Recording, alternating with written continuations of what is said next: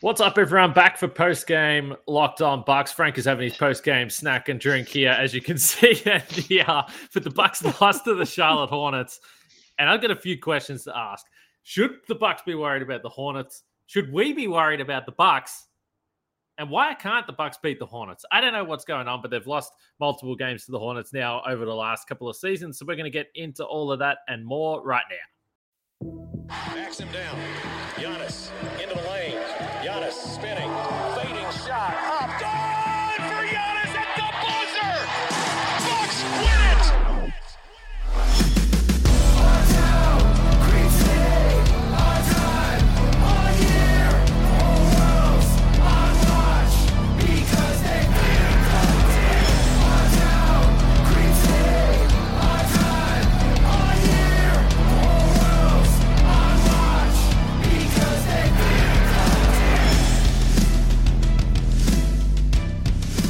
Welcome to Locked On Bucks. I'm your host, Kane Pitman. You can see and hear me on this show daily and also find my work at ESPN. Joining me is the hungry man, Frank Madden, the founder of brewhoop.com and longtime voice of the podcast. And by the way, Frank, you were eating something crunchy, which is typically your tradition as we start the podcast. Uh, I, I just ate some delicious pineapple. Do you like pineapple? I feel like it's a divisive food. You do? Okay. Yeah, All right. pineapple's Oh. good. All right. I don't. I, I will say this: I don't have the patience to cut my own pineapple or anything like that. But you know, getting like the little clear container from the grocery store of the kind of pre-cut pineapple, that's I'm all about that. Also, my uh, when I was home for Christmas, my mom would just like she would actually cut pineapple, and she I've liked pineapple like my whole life, and so it would be like something she would do. Is like, oh, Frank likes pineapple. Cut him some Good. pineapple for breakfast. So shout out to my mom for having the pineapple hookup. I'm I'm all about pineapple. Good. Everyone out there. Oh, and and and I I am a pepperoni and pineapple pizza person. I like Ah. that. Haven't had it in a long time, but um, it, the not to you know that's probably a more fun debate than talking about this Bucks game tonight. But uh, but yeah, I'm totally fine with with pineapple and pizza too. yeah. So I- bring look, bring the hate. Bring the hate. No, no, I'm for all for pineapple and absolutely everything. Everyone should be eating as much pineapple as possible. It's good for you. It's juicy. It's delicious. Built Bar. You're going to bring out that pineapple Built Bar. And and just for those listening now that might be wondering, there's so many podcasts on the Locked On Podcast Network. You are listening to Locked On Bucks, not Locked On Pineapple. We'll get into it now, but we thank you for making Locked On Bucks your first listen of every single day. Frank, let's just ask a very simple question to start this. The Bucks lose 103 to 99. This was a frustrating game. It ended in frustrating circumstances with the Bucks unable to execute offense down the stretch. But just quite simply, I think now this is four times out of six. The last two regular seasons, the Bucks have lost to the Hornets. I think that's the number right there. The Hornets are going to be thereabouts. It's interesting when you look at the standings. They they are a potential first round matchup. There's no doubt about that. Particularly if the Bucks find themselves in the three. We'll wait and see how that shakes out. Should the Bucks be worried about the Hornets, Frank? I mean, it, I I guess I'll go uh, use a Mike Budenholzer line, and I think the Bucks need to just like be worried about themselves, you know, and just kind of be focusing on what what they need to be doing. I mean, you know, we saw it last year was kind of the best example. They could have tried to play for a theoretically better matchup in the first round. You know, some fans even criticized them for um, basically seeking out this matchup against the Miami Heat last year, and obviously the rest is history, right? so I, I think you know, I'll take the since since Bud is is out with COVID now, and you know we haven't had the benefit of his you know extremely um, loquacious uh, pre and post game interviews. Uh, I'm just picturing Eric, uh, Eric, our friend Eric Nehm, like shaking his head at my uh, at that comment. But um, but I, I think really right at this point, you know, I- with this season and how weird it's been, and how whether it's the Bucks being injured and not being full strength, which was obviously you know and again, tonight was a major issue. They got Pat Connaughton, Donte DiVincenzo back. They probably would have been better off if they hadn't, because those guys went 0 for 14. Um, more importantly, they were out Jrue Holiday. The Hornets lost Kelly Oubre, um, but net net same result as the other day. Bucks just got non-existent production from their guards um, with with Jrue and and George George Hill both out, and the guys coming back, you know, just obviously lacking rhythm and not able to contribute anything. And you know, similar story on Saturday. So I think for the most part, you know, you see this stretch of games coming up. Um, I think the Bucks need to kind of buckle down and and get their house in order. I mean, for, first get healthy, right? I mean, the the two, couple days days off here um, is a very welcome sight ahead of this kind of big big matchup on Thursday with the Warriors. Just got Klay Thompson back. Um, Draymond Green's been ruled out of Tuesday's game, so obviously that'll be a big swing. Question is whether Draymond plays on Thursday, but um, I mean they need to start winning games. You know, I, I think they're what fourth now in the East. Um, yeah, they're fourth in the East. I mean they have more losses than the Sixers, who are fifth, um, and they have the same number of losses as the Raptors, who are seventh. But the Raptors have six fewer wins because of just how many more games the Bucks have played. So, um, you know, again, I, I think the top eight in the East is is pretty legit. Basically, that goes from you know Bulls, Brooklyn, Heat, Bucks, Sixers, Cavs, Raptors, and Hornets. Um, you know, I'm not going to look at the teams, especially like the six through eight teams, Cavs, Raptors, Hornets. I, I just think the Bucks are probably you know there's too talented from a first round perspective. But the problem is, right now the Bucks will be playing the Sixers, not one of the, one of those other teams in the first round of the playoffs. So um, I, I think you know again they have to focus on themselves. Obviously, job one is getting healthy, but then they have to start really taking care of business, and that business is getting harder with the schedule because you know they let some some some winnable games slip away. I think tonight, I would have said tonight would have felt like stealing a game if you win if you win that game. I think the Hornets probably should have won that game. They were leading pretty much the entire way um, after call it the first quarter. Um, but but yeah, I mean, I, I worry less about kind of really individual teams. Um, but uh, you know, again, you have to give the Hornets credit because, as you said, I mean, they've given the Bucks some problems. Um, they've got a lot of you know, they, they start basically four guys who can dribble, pass, shoot. Um, Plumlee's really the only guy that doesn't do that, and they obviously can go small and you know just really spread you out. That's why they have one of the league's best offenses. And ironically, that was not the problem tonight. I thought the Hornets got a lot of good looks they missed, but ultimately you know, Bucks again without without any point guards. Um, we saw Khris, Giannis, and in late late case uh, Jordan Nwora throwing a really bad pass. Khris and Giannis had what 13 turnovers between them. I mean, just way too sloppy, and it kind of figured that this game would be decided in the last couple minutes by the Bucks just not even being able to get shots off because they couldn't couldn't execute. Yeah, I mentioned this after the first game when we podcasted, or when I podcasted with Justin yesterday.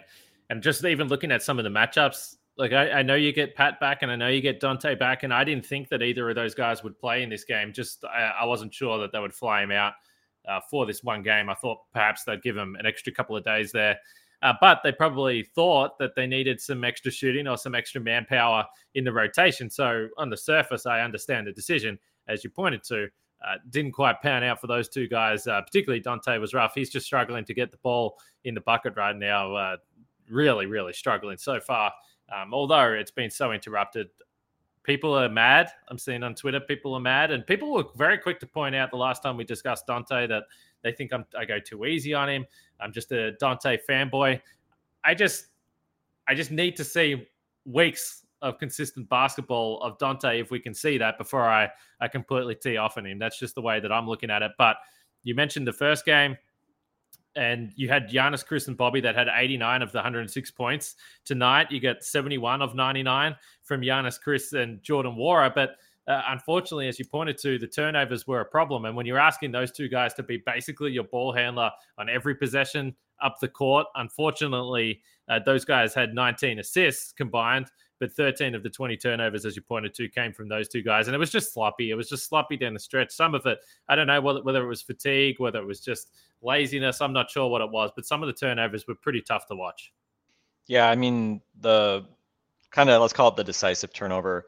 Giannis throwing one too high and hard for for Pat Connaughton. And he's not able to save um, over to Wesley, Wesley Matthews. So someone comments to me like, well, why are you running a play for Pat Connaughton? I mean, Khris Khris Middleton was inbounding. You know, you have always have the option to get it back to the inbounder, but you had the ball in Giannis's hands, driving middle of the floor, down two points. You know, I mean, the whole point is to get the ball into your best player's hands, give him the option to drive, attack. That's what Giannis does best. He had more than enough time to do that, um, and then give him outlet options if if if you know the, the defense collapses, so that you've got a look for an open three. Just didn't work out, right? It's not like they they said like, all right, Giannis and Khris, you guys are both decoys. Get out of the way so Pat Connaughton can shoot a three. It's just the way it worked out. And again, that was kind of fitting, but you know, just some of the, I mean, at least that again was a little of a bang bang play. I mean, Jordan they, you know, a couple times they had him bring the ball up just so Khris wasn't getting pressured every time up the floor. I mean, absolutely, that's what the Hornets were smart to do because Khris is not a great ball handler. I mean, he's he's a small forward. He's a very good passer. He can run pick and roll, but to ask him to be bringing the ball up all the time, it's not easy, right? I mean, it, it takes something out of you. And again, his handle isn't isn't great, and especially when he's you know forced to take on the the de facto point guard role um, you know, he can really get sloppy. And again, you know, some of the turnovers too. It wasn't just that the Bucks had a lot of turnovers; it was the the nature of the turnovers. I mean, just easy buckets, but felt like especially in the first half, um, you know, the Hornets just got some just runouts and and you know when you're coughing the ball up at your own, you know, hash, you know, basically at the at the logo or, or right around that point, the coaching coach's box. I mean, bad things are going to happen end of the day, I mean, the Hornets outscored them 15 to 9 on fast break, so it wasn't outrageous, but I mean, that's an area you, the Bucks have typically won most nights, right? Is is they win the paint and they win on the break. Um, tonight they lose both those areas. Uh, the uh, uh, the Hornets 44 to 40 in the paint, and ultimately teams were basically identical from three. 13 to 43 for the Bucks, 13 to 44 um, for the Hornets. Both teams pretty much even in terms of free throw shooting. Both teams had 16 free throw attempts. Hornets made two more. Um, so, you know, again, I, I think um, this was just one of those games where, you know, it wasn't pretty.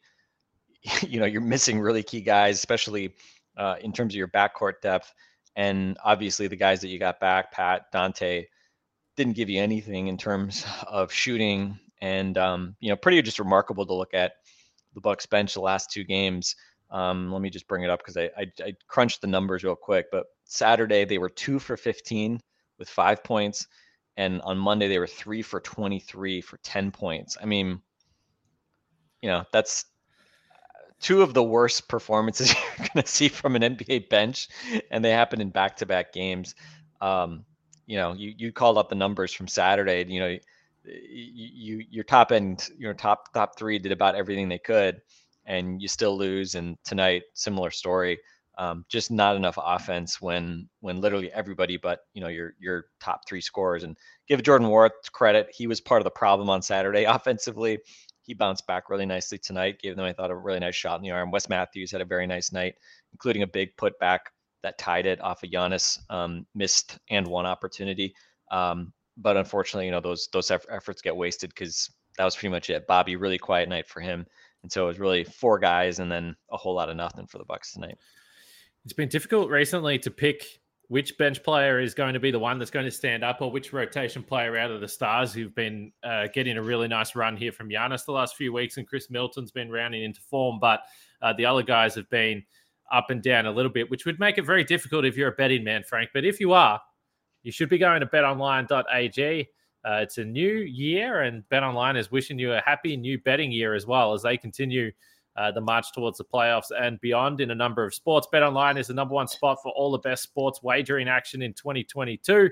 There's a new year and a new updated desktop and mobile website to sign up today. You can receive a 50% welcome bonus if you do that. Just use the promo code locked on to get started, whether it's football, basketball, hockey, boxing, UFC, Vegas casino games. They've got it all at Bet Online. It's the fastest and easiest way to wager on all your favorite sports. That's Bet Online, where the game starts.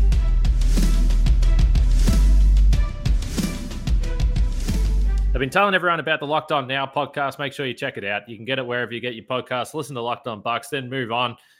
Maybe Locked On Hornets are celebrating at the moment. Who knows? But you can hear it all on the Locked On Now podcast. So check that out. You mentioned Jordan Nwora. It's interesting looking at the box score because he was seven for ten from the field. He only had the one turnover, which was unfortunately the the unfortunate turnover at the end there. But he was plus twenty.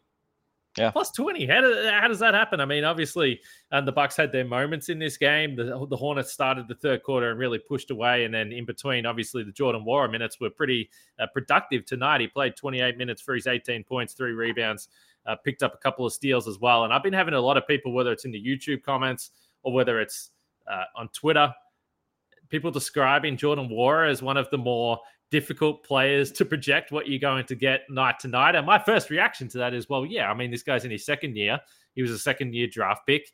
Uh, his role has been fluctuating from night to night because sometimes he's asked to start and score. Sometimes he's only playing 10 minutes. So maybe he's struggling to find some consistency. But where are you at on Jordan Nwora right now based on what we've seen this season? Because I think it is hard to get a read on it.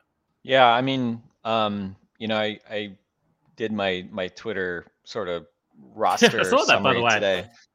Uh, yeah, I was. You, you know, you were you were saying the other day. Um, I I guess I tweeted out a GIF of a, an Always in Sunny Philadelphia, something about Always in Sunny Philadelphia, and you were like, "What is this show?" I keep Yeah. you know, seeing things about it, and uh, so I discovered that you had never seen It's Always Sunny in Philadelphia. So um, you have that homework assignment, and that kind of inspired me. I did I did it in the preseason. I did kind of like the roster roundup using Curb Your Enthusiasm gifs, and so this time I, I did it with uh, kind of a midway, halfway season thing with um, with always sunny gifts.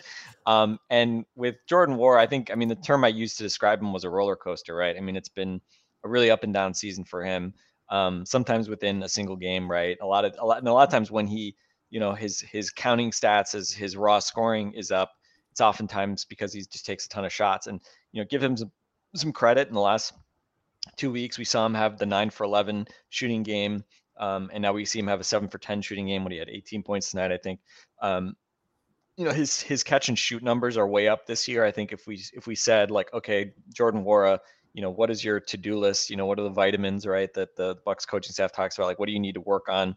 Um, you know, catch and shoot was an obvious thing because you know last year he basically played most of his minutes in these random games where the bucks were resting all their main guys. So he's starting and basically you know said hey take 20 shots.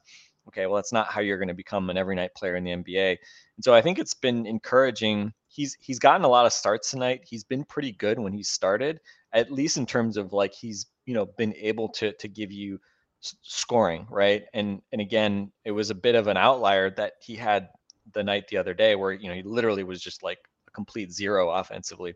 He's usually he scores, it's just not always like very offensive, not always very efficient. Um, so I I mean I, I think overall, you know, the catch and shoot stuff, uh, we think offensively like the catch and shoot's been obviously a, a good development, getting comfortable playing off of Giannis and Khris and just being able to, you know, stand in a corner and be ready and be able to make you know kind of punish defenses and not be able not need to pound the ball into the ground and you know dribble drive and step back and have to take those really difficult shots which is one of the reasons why he's never that efficient because he has to take a lot of hard shots. I think um you know we saw him get to the rim um a couple you know a couple times tonight. That was sort of how he got started. He got kind of a little like one of those short floaters that that he's pretty good at. So i think um you know just again he's got to get buckets right? Like th- there's no Jordan Nwora NBA rotation player future if he's not getting buckets. And then I think some of the ancillary stuff. I mean, I think he's been better defensively. Again, are you putting him out there late in games, expecting him to defend at a high level? Probably not, right? But we've seen him at least get get you know enough situational awareness, like you know opening night, the block on Kevin Durant. Um, he's always been a solid rebounder, um, and then he actually passes sometimes now. so so that's encouraging. So I mean, I think it's been he's made progress this year. Um, I think the hard part is, you know, he's on a team that has championship ambitions. Um, you know, you, you've just added Wes Matthews, who, as we mentioned, was one of the other few bright spots tonight, who continues to play really well and obviously gives you more defensively than Jordan does. Doesn't have the dynamic offensive game that that Jordan has, obvious offensive, uh, obviously. Um, so it's just, you know, it, it's just a it's a hard spot for him, right? And I think the hardest thing for him is just having get used to the fact that he's not going to have the same role every night. Sometimes he's going to be DNPing and sometimes he's going to be starting and he's got to be kind of ready for anything and he's going to be he's got to be able to be that microwave regardless of, you know, what kind of touches he's getting, who he's playing with, et cetera. And that's obviously a challenge. There's, there's there's challenges like that for kind of a lot of the Bucks this year, just given the amount of guys that have been missing.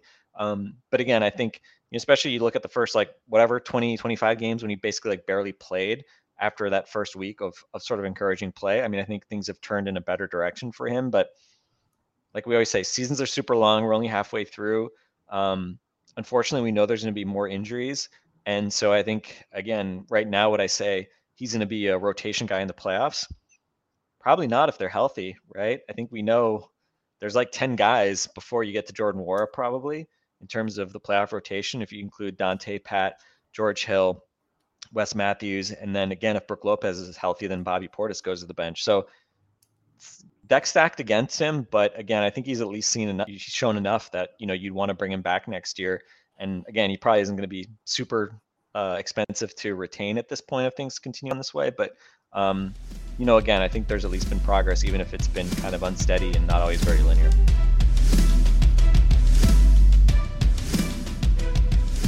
On the defensive side of the ball tonight, uh, I was thinking about you, Frank, as I was watching this game because I had a number of people getting angry about the zone that was relatively prominent tonight, and I, Boris.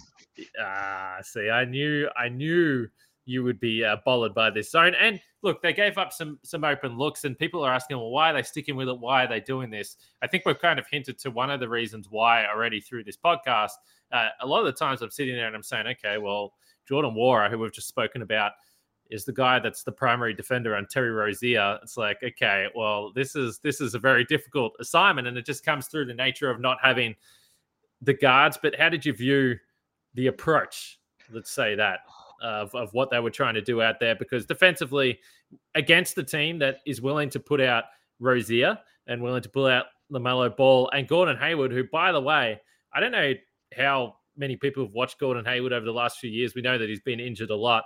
But I think secretly, when we look at Boston and how one dimensional they are offensively, the loss of Gordon Hayward has been massive because you could see it tonight that yeah, LaMelo will pass the ball, but he does like to dribble a lot, and Terry Rozier will just like to fire up shots. Where Gordon Hayward's the guy that can get it to the mid range, he can penetrate and then kick the ball out. He just kind of connects everything offensively, and it, it's challenging when you have all three of those guys on the floor. Yeah, I mean, I think the, you know, as I mentioned earlier, I think I, I think the Hornets are a hard team to, you know, hold down over long stretches with zone because they can put five shooters on the floor and you know when when you have a bunch of guys who can dribble, shoot, and pass again, like it just becomes hard, right? Um, and and as you said, I think you know LaMelo is a great playmaker, but um, you know I think of connectors, I think of more of guys who kind of make quick decisions and passes, and not not so much those like guys that you want the ball in their hands so they can be kind of like that primary scorer. And so I think you know the zone helped helps probably a little bit in terms of like you can kind of slant it to to force them to get the ball out of LaMelo's hands and you know not let them run kind of like typical pick and roll type stuff because of you know when you're in a zone you can basically kind of take some of that away. Um, but man it, it, it felt like the angles were just it felt like you know it's the, the harder it is for the defense you know the, the, zone to find the guys to match up with i, feel, I always kind of and again i'm not a coach but that's always sort of like how i sort of judge by how well it's doing and it just felt like there were a lot of times where I was like, wait a minute, like, am I supposed to be there? There, like, and, and guys were kind of jumping around a little bit. And um, it, look, the numbers defensively were very good tonight. You know, like again against this team like Charlotte. I mean, you ask why they keep playing zone because Charlotte wasn't hitting enough shots to really hurt them. Um, so you know, again, kind of the end justifies the means in some ways, but um, but as far as like shot quality, again, I don't have shot quality numbers in front of me here it felt like Charlotte had a lot of really good open looks. And again, the Bucks, you know, at times were able to kind of gum things up a little bit with the zone and force some turnovers and you know active hands and stuff like that. But um, but it didn't feel like you know Charlotte had a really hard time getting good looks. Now again, though, those tended to be jump shots, right? And that's I think part of the calculus is you know maybe you try to keep you know keep guys from getting to the rim. Like you know, were you able to prevent Miles Bridges from getting as many dunks because of the zone? Yeah, you know, probably. Um, but overall, obviously, um, you know, you weren't quite didn't have quite quite enough luck. But again, I, I attribute that more obviously to the offense, right? Just the turnovers. You know, Giannis tie game. I think it was at 95. Had PJ Washington 1v1 on the left side. Settles for like a step back that he just airmails, you know, way over the hoop for an air ball, right? Just plays like that. They just kind of wasted too many possessions through turnovers or bad shots, and you know, uh, obviously the, the they just they just kind of ran out of time at the end. One thing that did piss me off tonight, Frank, was the was the foul call right on halftime, and I tweeted about it, and and I don't tweet too often during games anymore. I was little, kinda... Were you surprised they didn't? They didn't. Uh, you're talking about Giannis's and one that was yeah, offensive foul. Yeah, exactly that, that's right. the kind of play that I. That's the kind of play that I think you challenge because it's such a. I mean, it's Swing literally like, you know, it's it's a foul on Giannis versus a three point play opportunity. And I always think back to, do Do you remember a couple years ago? I think this might have been the first year of the challenge. When he nearly when- when he nearly died against Indiana, was it? uh, I think it was Minnesota. Okay, and uh, uh, it was on the right, it was that's on the road in Minnesota, and yeah, he had that and one where he like, you know, jumped up and it looked like a, it was a rule to charge, I think, and then it got overturned into a three point play.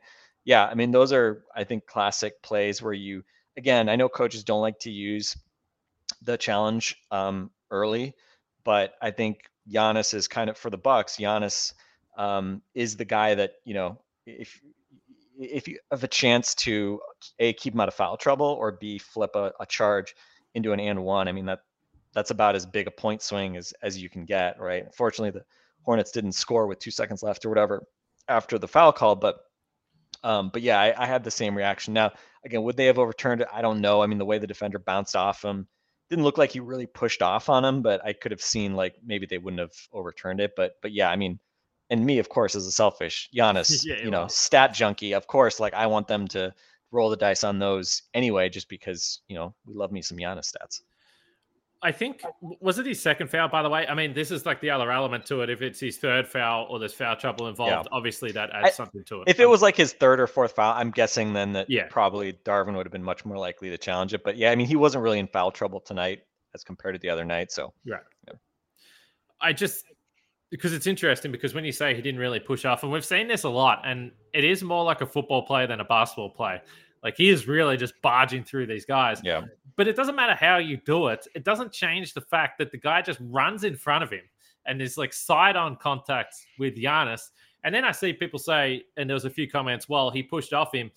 It doesn't really matter because he that's kind of after, bounced off him. Yeah, yeah, yeah. And, and it's after the contact anyway. So how can you call the foul after the initial contact? The initial contact is the defender just running in front of him. It's kind of like the more violent of the uh, of it's the uh, opposite side of the ball, but it's almost like a more violent intentional foul than the you know the Chris Paul always just dribbles in front of a guy and, and just stops and they just trip over him. It's it's kind of like that. Like Giannis is just moving and a guy runs in front of him and then the, while they're in the in the road of the freight train, that's a defensive foul to me. No matter how violent it looks, if they want to step in front and take a charge, then they're braver than I am, and full credit to them. But they're not doing that, so I'm not I'm not sure how they're going to adjudicate that. But I think part of the reason why they call it offensive foul is because of just how aggressive and how far these guys go flying. Yeah, it, it reminded me a lot of the um the play in Orlando when uh Yeah. Gillespie bounced off of Giannis and Mhm. that was an and one. It was a left it was the same spot on the floor and he just kind of like bounced off him and then went through and finished with the left hand layup tonight. It was the exact same play basically. And I agree. I mean, it's not like uh, was that Plumlee that or I forget who it was um squared him up on it. Maybe it was PJ Washington or whoever it was. Yeah. Um yeah, I agree. I mean, it it's kind of was it's not like they didn't like get in front of him. They were just sort of on the side and, you know, again, just sort of bounced off him. And and again, I think the only reason that it gets called is because it it looked it it looks a little bit because Giannis's arm is sort of like up against his body and he's with his right arm and he's coming with his left on the outside. And he, you know, it's sort of a shoulder barge type play. And it's only natural that his arm releases a little Yeah. bit. I'm demonstrating this for people watching on YouTube. Very very well, by the way, very well. uh, but anyway, yeah, it's. I mean, this that this is this is also just why you know Giannis is really hard to officiate, right? Because he just physically can do stuff that you're just not used to seeing guys guys be able to do. Um, it's tough. All right, check out the Locked On Bets podcast with your boy Q and handicapping expert Lee Sterling after you're done with Locked On Bucks today. Uh, plenty of podcasts I'm throwing your way to listen to, but check that one out if that's the type of thing you're into. Before we wrap it up, Frank, you've got a vintage pe- uh, piece of Bucks merchandise on that you showed me before we started recording. I've never seen a hoodie, uh, you know, a, a jersey or I I don't even know what you call it, but it's a Giannis and it's red and green, which you know Yeah. Means that it's vintage merchandise you've got on there. This, yeah, this, this. I mean, it's not like my most. pr- I don't wear this out really. Um, but yeah, I think it's from like the. I guess it would have been. I think it's from the 14-15 season. It. I call it a sweat jersey. yeah, because it is Yeah, a hooded sweatshirt and it is a jersey-ish. You know, I call them the t-shirts called jersey, so I'm going to call this a sweat jersey. I don't know if that's an official designation, but uh, but yeah, good to have some some old school Giannis Giannis apparel. Um, but uh, I don't know, and I, and I'm, let me say too. I mean, um, because I've seen seen a couple people mention it. Um, I've seen a couple of mention like, oh, you know, the, the last two games, like, you know, this is this is why like they shouldn't have released Demarcus Cousins. And I'm kind of of two minds of it. I think one, the Hornets are not really a team that I would say like are a, a good matchup for Boogie. Um, now, granted, you could play a zone and try to have him kind of like hide inside, and you know his rebounding could help. Um, if if they don't you know manage to, to find him basically as right. part of the zone. And again, given just the way that the Bucks bench struggled, you know, of course, like the Bucks offense was so bad that like I mean, I don't think Boogie could have hurt them offensively tonight.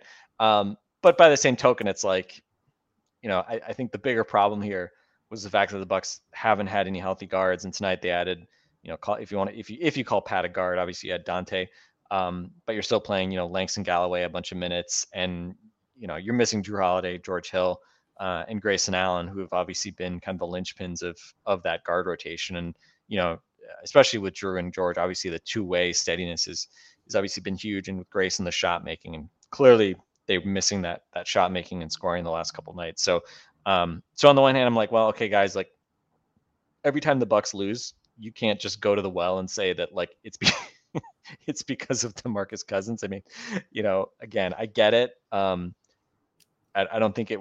Know, I don't. I don't know that he would have necessarily hurt tonight. But again, defensively, maybe they get shredded a little bit more just because he's way less mobile than everybody else that they played, right? And I, I you know, it's it's it's a big opportunity for for Mamu right now because he's kind of the de facto, you know, third center-ish guy on the roster, and you know, I think he's been fine this year, but um, and and you know, again, like he he's I think he's at 38% from threes, I think this year. Um, and he's you know a smart guy. He hustles, crashes the offensive glass, moves his feet pretty well on defense. But I think at the end of the day, like I'm, this is one of those interesting. It's going to be you know when I kind of watch him develop for next year or two.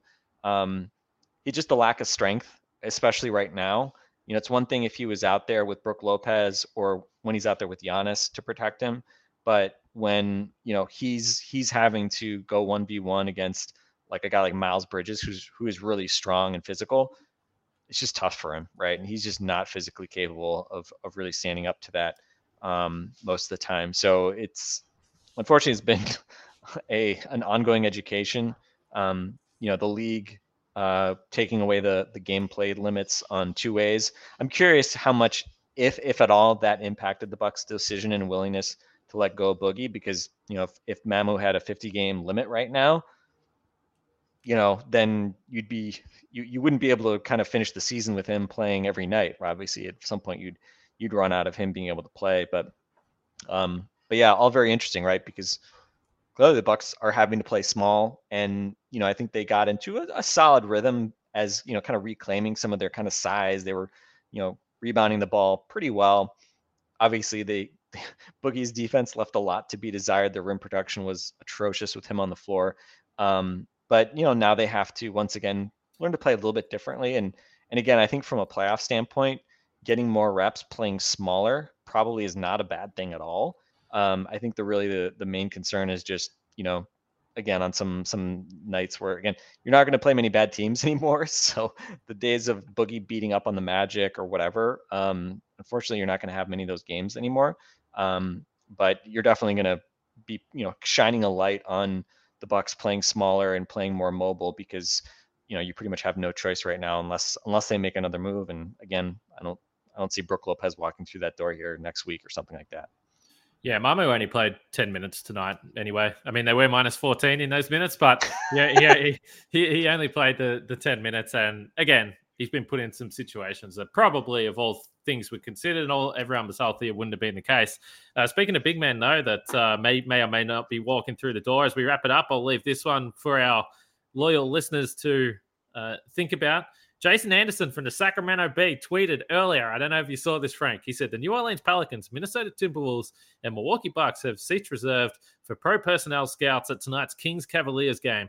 That's more than usual. Maybe it's nothing or maybe business is picking up with a month to go before the trade deadline. So I'll leave our listeners with that, with the thoughts of Marvin Bagley coming to the Milwaukee Bucks to save the day of the big man rotation. Frank, It's always a pleasure. We've got two days off before the Bucks play the Warriors, so It's the Uh, Bucks. Bucks are just cycling through former Kings big-ish men, right? Like Boogie's Yeah. gone.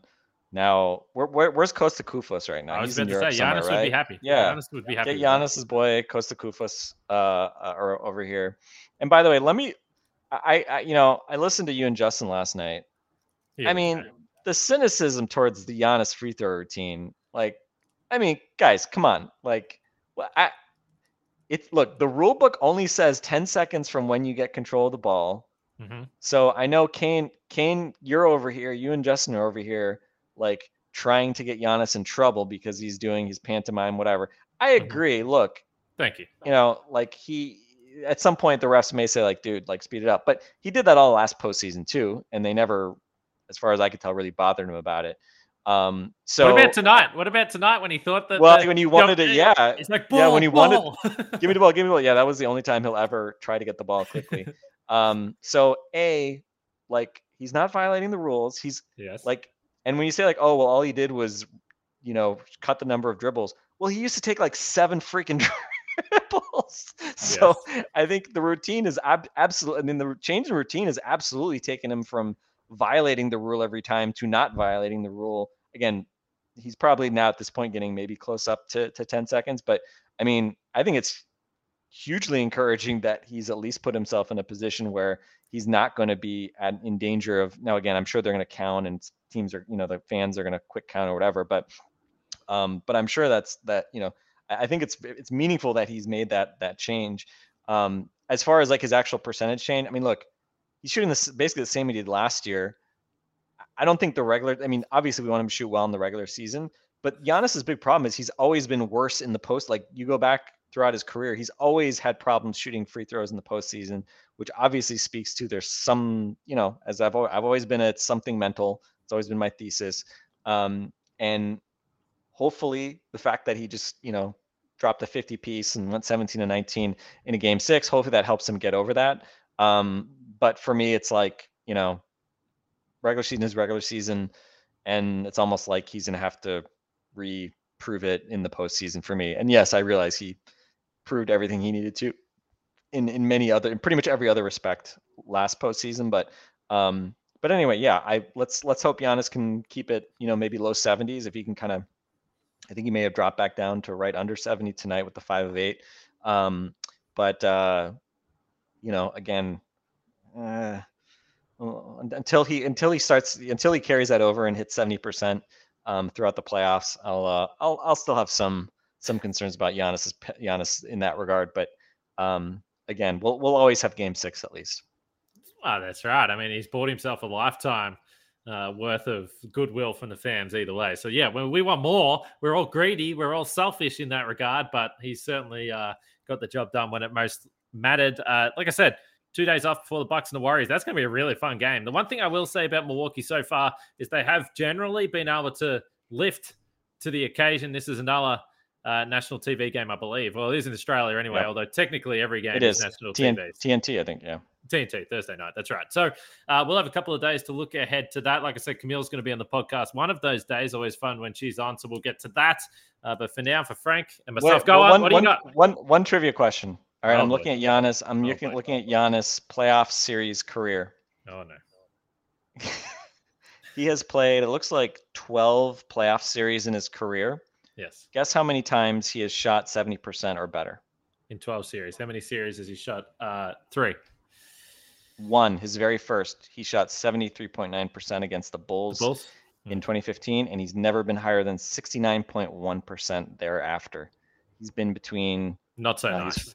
He's 48% against the Nets last playoff series. He was, let's see, 64% against the Heat, 48% against the Nets, 53% against the Hawks, and 66% against the Suns, which tells you he went 17 and 19, and he still only was shot 66% against the uh, against the Suns. So All right, trivia for you. hey, What, every every great player has to have some Achilles heel, right? yeah, I got trivia for you now before we wrap it up. A count, counter right. trivia, counter trivia. All right, counter trivia. What's the free throw percentage in Giannis' career of title clinching games? well, it's uh, I guess 17. out- What is 17 out of 19? It's, I don't know. it's- What it's it's uh, what a eighty five percent something like that. Yeah, pretty pretty Delightful. decent. Pretty Delightful. All right. Let's wrap it up. So Frank, myself, we'll speak to you guys tomorrow.